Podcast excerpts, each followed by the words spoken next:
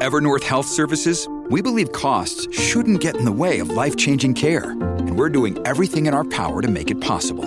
Behavioral health solutions that also keep your projections at their best? It's possible. Pharmacy benefits that benefit your bottom line? It's possible. Complex specialty care that cares about your ROI? It's possible. Because we're already doing it. All while saving businesses billions. That's Wonder made possible. Learn more at evernorth.com/wonder. On the topic of bus drivers, uh, got this text from Jacqueline says, "Good morning, Rob. I can share with you. My retired father decided to drive a school bus this year. He now says he'll complete the year, but in no way would he do it again." Citing the behavior of kids on the bus and having to deal with the parents on top of that. But he's the sweetest guy ever. So, in kind of a nutshell, it's it's the problem we're we're seeing right now is retaining bus drivers. We need bus drivers. A lot of kids, a lot of families rely on school buses to get kids to school every day. But if there's no one to drive the buses, that's a big problem. So, this has always been a challenge in attracting and retaining bus drivers. But over the past couple of years, it's really been a challenge. So, why is that? Uh, what could possibly be done to address this? Uh, joining us uh, for more is uh, Mark Critch, president of the Alberta School Bus Contractors Association. Mark, good to have you with us here this morning. Welcome to the program.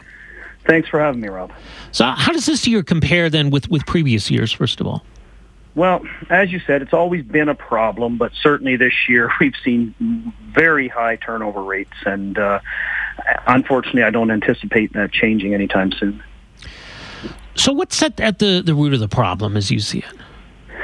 Well, you hit on some key points there with your um, with with what you had stated earlier. You know, parents and, and kids. I mean, those those are always issues, of course, and parents are less patient, I think, than, than in previous times, and and I understand there's there's some reason for it. You know, we have a lot of shortages, late buses, and, and things like that, and missed buses, unfortunately, and uh, and and you know, kids are, are rambunctious, and it's it's a it's a challenging job, and I think that's as much as as we can say. It's a challenging job, and and unfortunately with inflation and the cost of living where it is, the pay rates have not even come close to keeping up to, to what people need, you know, to live. And I think pay is, is always, it has been, and it always is the biggest problem that we face. What is a typical wage or hourly wage for a bus driver? It ranges around the province, of course, mm-hmm. um, but eighteen to twenty-two dollars an hour seems to be the average out there, and uh, it, it's just not high enough. And I, I've told this story a couple of times. I, I spoke to a driver a few months back who transports high school kids and uh, he was telling me that he had a conversation with a young lady on the bus and she was uh, saying she goes to work at a grocery store and when she told him what her hourly wage was, it was more than what he was making as a bus driver. Right. Now, I, I'm not denigrating the job that you know a clerk does in a grocery store. It's an important job, but when you consider the responsibility of a school bus driver and the training, and, and it's a professional job, it's just uh, that's a problem, and that's what we're seeing right. everywhere, yeah. certainly in Alberta. And I would imagine those are largely then considered part-time jobs, so they wouldn't have you know the benefits that would come with with a full-time job. And, and how how do the hours apply? If if the route itself in the morning is is an hour or an hour and a half or two hours, and the route at the end of the day is is the same thing, are they just getting paid for those hours? Like how does that part work?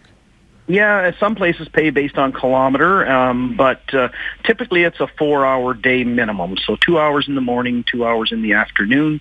It's a split shift, of course, and then you're up very early and yeah. uh, you're working late in the afternoon into the evening and you've got the midday off. You know, it works for some people, but uh, it's not a lot of hours, and uh, and no benefits because of that. And, and benefits is a huge factor as well. We've had so many of our members canvass their drivers why they're leaving, and and the lack of benefits was one of the biggest issues that always comes up.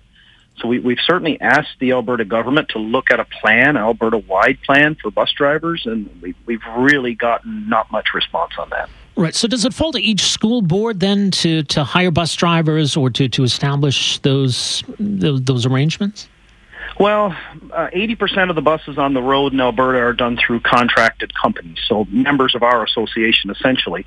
So, uh, you know, that's the vast majority of who's driving buses out there. They work for contractors and, and um, typically, you know, whether it's school divisions or, uh, or contractors, you know, it's the same. It's a four to five hour a day job, and benefits are a challenge because of that. And we get that. It's a very challenging thing to come up with a plan, but uh, something has to be done. It's been enough years of struggling with the same problems, and it's getting worse. So I, you know, it, would be nice to think outside the box for a yeah, change. No kidding.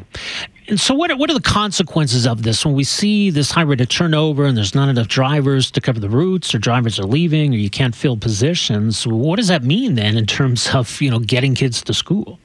Yeah, it's the service levels don't get any better. Unfortunately, we we keep trying to put a patch on this wound, a gaping wound, and uh, you know it's a band aid approach. We keep throwing more people into training. I, I speak to companies that have become full time training institutes more than busing companies because the focus is recruitment and training, and you've got so many people going through.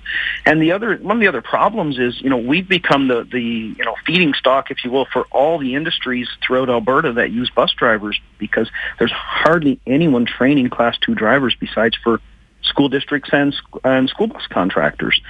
So um, we've become full-time training companies essentially, and it takes the focus away from improving service for Alberta families. We want to focus on getting better service out there for those kids, making sure they get to school safely and on time, which is, you know, the safe part, we're still doing a very good job. The on-time part, we're not doing so well. So ultimately, you think it's it's up to the province to to to fix this. Well, they're they're the people who provide the funding, one hundred percent. So it it always comes back, unfortunately, to money, and we know that. And, and what we want to do is come up with solutions that give the taxpayers the best bang for the buck. So we're not seeing all this turnover because the turnover just costs more money.